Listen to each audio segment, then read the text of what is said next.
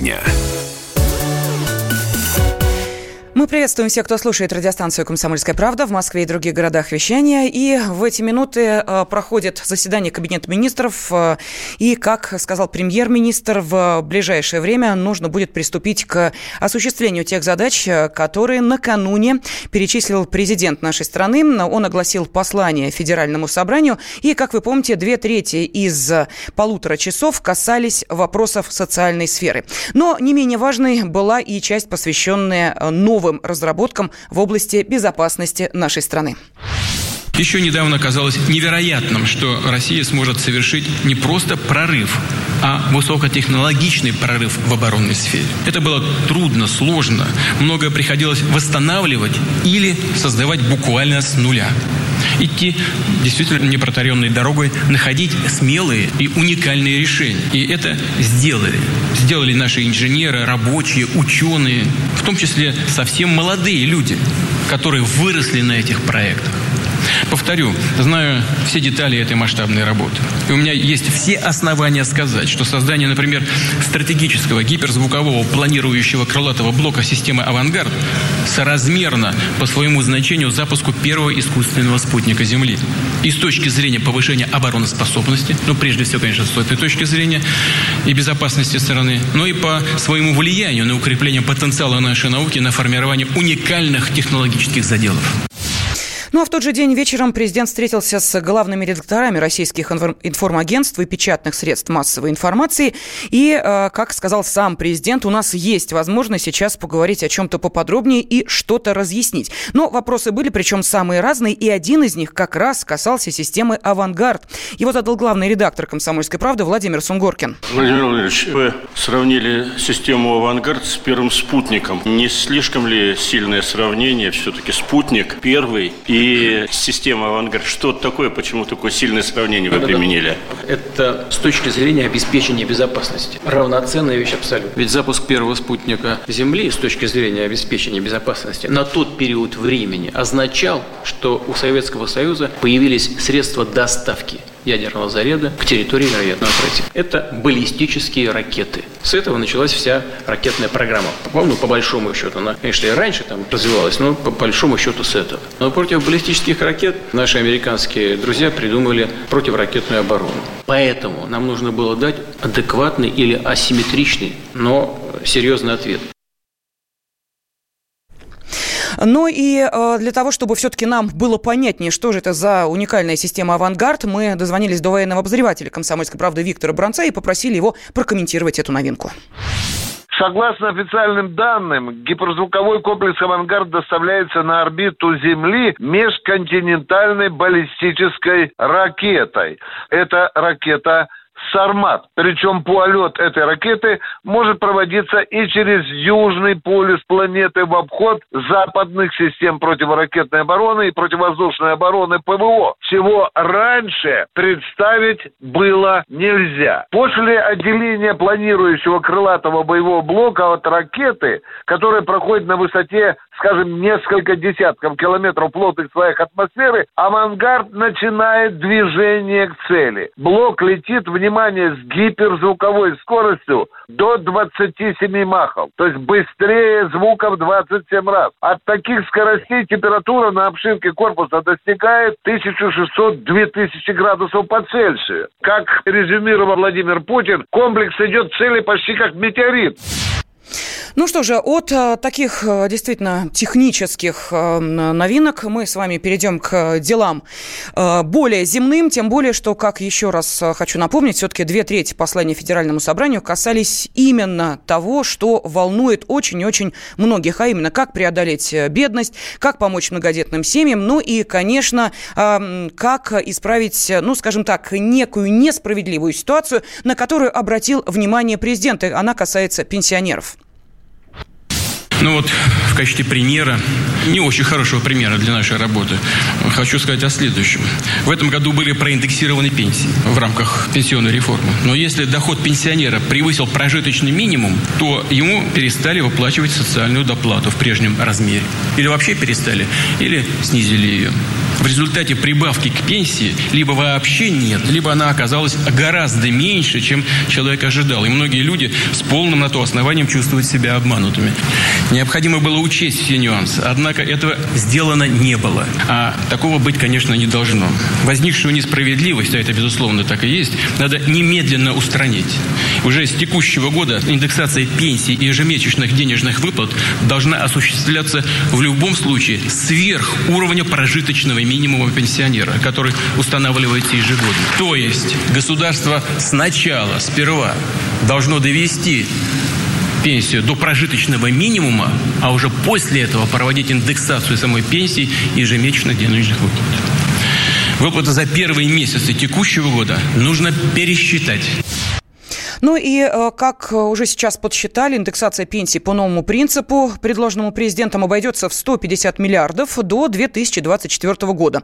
А с таким заявлением выступил глава Пенсионного фонда Антон Дроздов. Но и ту же сумму вчера назвал министр финансов Антон Силонов. Сказал, что в текущем году сумма до индексации пенсии будет примерно 15-20 миллиардов рублей. Но э, пенсию получить здорово, сохранить ее. А если э, будет принят и рассмотрен тот законопроект, о котором говорят в Госдуме, а в внесении изменений в федеральный закон о страховых пенсиях, который предусматривает закрепление права наследования страховых, э, страховых выплат по старости, то чем это может помочь или, может быть, наоборот, не поможет э, нынешним и будущим пенсионерам. Вот с этим вопросом я обращаюсь к экономическому обозревателю «Комсомольской правды» Евгению Белякову. Э, Жень, я приветствую тебя, здравствуй. Да, добрый день. Можешь коротко объяснить, о чем идет э, речь? Э, собственно, что предлагают авторы этой инициативы? А, ну, я сразу скажу, что инициатива, так я мягко скажу, дурацкая абсолютно и популистская, а, потому что авторы инициативы предлагают эм, дать возможность наследовать пенсию. С одной стороны, это звучит вроде бы справедливо, да, а, собственно, «Справедливая Россия» инициировала этот проект. Вот. Но если мы посмотрим детально, то увидим, что все далеко не так. То есть э, предлагают что сделать? Что если человек не доживает до пенсии, то те, эм, ту страховую пенсию, те пенсионные баллы, которые он заработал, ну, в общем, в каком-то э, формате, должны получать его наследники. Э, в законопроекте, который сейчас подан, я его внимательно прочитал, там не так много, э, не так много букв, не так много страниц, э, пока не указан конкретный механизм, как будут выплачивать и так далее, э, но э, есть, э, ну, по крайней мере, какая-то э, формулировка, что гарантированный период выплаты пенсии. Грубо говоря, человек э, должен там минимум 25 лет условно получать эту пенсию. Если он э, всего 5 лет ее получает, получал, то оставшиеся 20 лет, э, э, ну, в общем, сумма за оставшиеся 20 лет должна быть выплачена э, его наследникам. А, с одной стороны, повторюсь, это действительно выглядит справедливо. Человек всю жизнь работал, и, собственно, ну, наверное, он должен как-то получить от государства, по крайней мере, в виде наследства, да, его потомки могут этим воспользоваться. Но если понять, что э, пенсионная система у нас все-таки страховая, то есть это страховой механизм, когда все скидываются по условным 100 рублей, а получают деньги только те, кто, ну, условно, дожил до страхового случая, да, то мы э, поймем, что, ну, это физически невозможно. Если все будут забирать то, что угу. э, полагается им, тогда, ну, это, ну, по, сути, получается, что каждый сам за себя. Понятно, начинает, спасибо. Да? Экономический да. обозреватель «Комсомольской правды» Евгений Беляков разъяснил нам суть инициативы законопроекта, а, который сегодня будет рассматриваться в Госдуме. Мы попросили прокомментировать его и главу Комитета Совета Федерации по соцполитике, а, главу Союза пенсионеров России Валерия Рязанского то предложение, которое сейчас рассматривается в Госдуме, оно, конечно, не пройдет. Речь идет о страховых пенсиях. Страховые пенсии и страховая пенсионная система построены так, что эти пенсии не могут быть наследованы в силу того, что это солидарная пенсионная система. Как ОСАГО. Платят все, а получают компенсацию не все. Также и здесь. Кто-то отработал 50 лет, а кто-то отработал 10 лет и бросил работать. Не отработал необходимый стаж и пенсию, не получит. Деньги поступают в общий котел и в некотором смысле перераспределяются от более, ну что называется, обеспеченных людей к менее обеспеченным людям. В этом принцип страховой системы.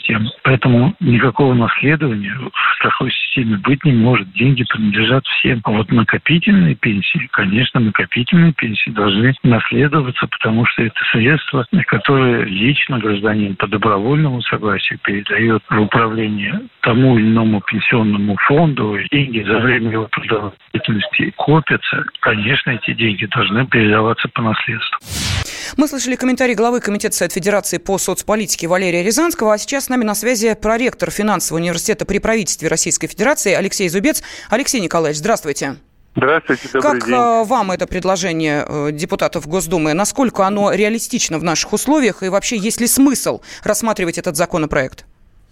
Я думаю, что это от непонимания того, как работает финансовая система. Тут я присоединяюсь к вашему предыдущему спикеру. А, смотрите, в рамках а, частного а, пенсионного страхования, которое осуществляется через страховые компании и пенсионные фонды частные, и а, там это условие уже существует. То есть там, собственно, главная история – это наследование накопленных денег, не потраченных в ходе там, жизни пенсионера. А если мы говорим о той системе э, пенсионного обеспечения, которая есть в нашей стране, то там, в принципе, тоже к ней можно приделать историю с наследованием там каких-то неизрасходных пенсионных фондов.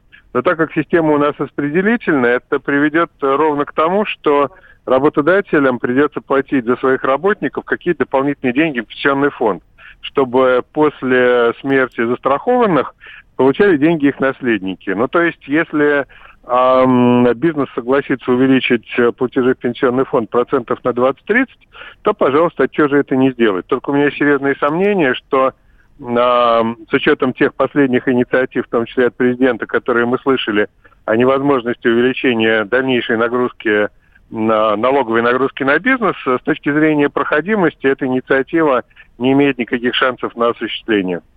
Спасибо огромное. Проректор финансового университета при правительстве Российской Федерации Алексей Зубец сейчас был на связи наш, э, с нашей студией. Ну и, кстати, вот в Комитете Совет Федерации по социальной политике инициативу не поддержали. Именно поэтому вот глава Комитета Совет Федерации Валерий Рязанский а, так э, подробно объяснил нам, почему эта инициатива депутатов Госдумы э, не сможет пройти. Ну что ж, посмотрим. Тем не менее, сегодняшний день ответить на вопрос, есть ли реалии у этого законопроекта.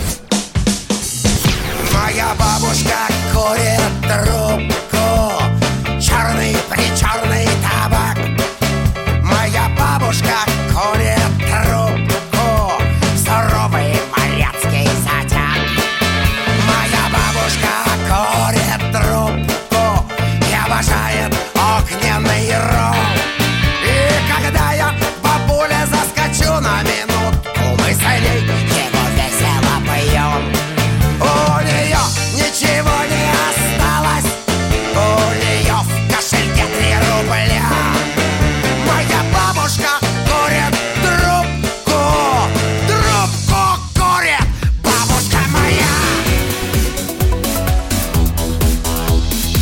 Тема дня. Сегодня вечером на радио «Комсомольская правда». Неделя в цифрах с Никитой Кричевским. Чистая экономика в прямом эфире. Главные экономические новости обсудим с вашим участием. Слушайте и звоните с 8 вечера по московскому времени.